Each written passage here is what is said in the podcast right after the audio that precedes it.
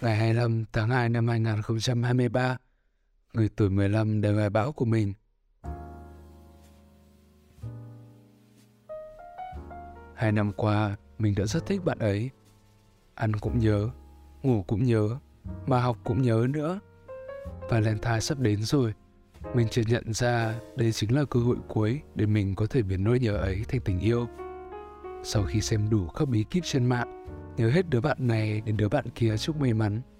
Mình mở ống chat quen thuộc lên và nhắn lời tỏ tình.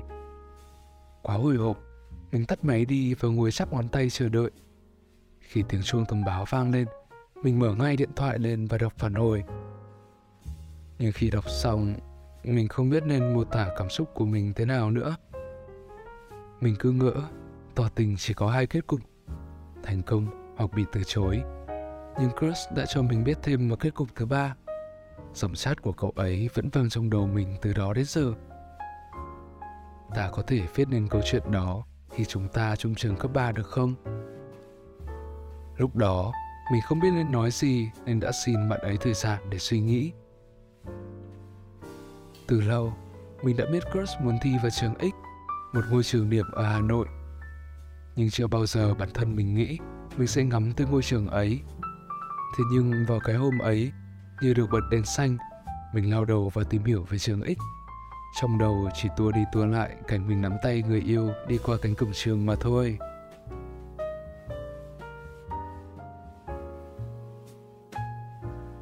Từ đó đến nay đã là một thời gian cứ mỗi ngày tâm trí mình lại mách bảo một lý do để không vào trường X. Trường X có rất ít lựa chọn tổ hợp môn, mà toàn tổ hợp tự nhiên thôi. Mình lại là một đứa thích các môn xã hội và nghệ thuật. Và lại, trường X ở xa quá. Nếu theo nguyện vọng ban đầu thì mình chỉ cần đi bộ 5 phút là đến trường rồi. Trường X cách nhà mình tận 5 cây số, bắt buộc phải đi xe. Mà nếu thế thì lại phải dậy sớm để đi cùng bố. Mình không muốn đến trường mà đầu vẫn lơ mơ đâu. Chưa kể, mình là một tín đồ thời trang đích thực, nhưng trường X lại chẳng có một câu lạc bộ nào về thời trang cả. Trong lớp nhỡ không có ai thích mảng này thì mình kết thân thế nào bây giờ? Rồi trường X học tận hai buổi, mà mình lại thích tự học và phụ bố mẹ việc nhà. Buổi chiều năm rưỡi mới về, thì mình đâu có giúp được gì nữa. trừ kể, về nhà mệt quá thì làm sao mà học được. Nhưng mỗi khi mình nghĩ trường này không hợp với mình đâu, Hình ảnh mình được nắm tay Crush bước qua cổng trường lại hiện lên, làm mình không thể ra quyết định được. Mình nên theo đuổi nguyện vọng của bản thân hay hy sinh ước mơ để bắt đầu câu chuyện của mình với Crush. Cứ thế, suốt tuần đó mình không thể tập trung vào việc học. Mọi người đã từng nghe câu chuyện ngày đi học dậy muộn, ngày được nghỉ dậy sớm bao giờ chưa? Mình đã từng là nhân vật chính trong câu chuyện này vào một buổi sáng tờ mờ chủ nhật. Khi nhìn thấy bầu trời còn chưa sáng hẳn, mình tức tốc vượt ra khỏi giường vì tưởng hôm nay vẫn phải đến lớp. Bỏ vội quyền vở cuối cùng vào cặp, mình nhìn giờ trên chiếc đồng hồ đeo tay thì nhận ra mình vừa bị hớ. Đang định cầu nhau vì dậy sớm và một ngày nghỉ hiếm hoi, mình bất chợt đưa mắt nhìn lên bàn học. Dạo này công nhận mình học nhiều thật, bỏ hơn chục quyển vào cặp rồi mà chống sách vẫn còn cao ngất. Chỗ phiếu bên cạnh cô phát từ tuần trước, dày một đốt ngón tay mà bây giờ mình cũng đã làm hết. Học như này mà không đỗ trường mình muốn thì phí nhở. Nghĩ đến đây, những câu hỏi trong đầu mình bỗng có được câu trả lời. Mình nhớ những ngày sau Tết, bản thân mình đã mất rất nhiều ngày để có thể tìm được ngôi trường phù hợp. Trường Z thỏa mãn được mọi nhu cầu mình muốn. Gần nhà, đúng sức học, giờ học đúng ý.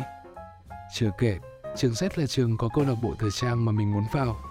Xưa này, mình luôn ước muốn có được những người bạn cùng sở thích mình cũng muốn trở thành một nhà thiết kế thời trang nổi tiếng sau này. Suy cho cùng, Crush không phải mục tiêu duy nhất mình đặt ra cho bản thân. Nếu phải từ bỏ những giấc mơ của bản thân chỉ để theo đuổi một mối tình chưa rõ tương lai thì thật là không đáng chút nào.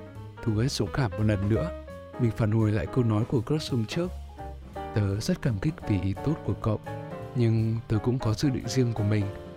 Nếu vào trường ích với cậu, tớ sợ tớ không thể hoàn thành được ước mơ nữa.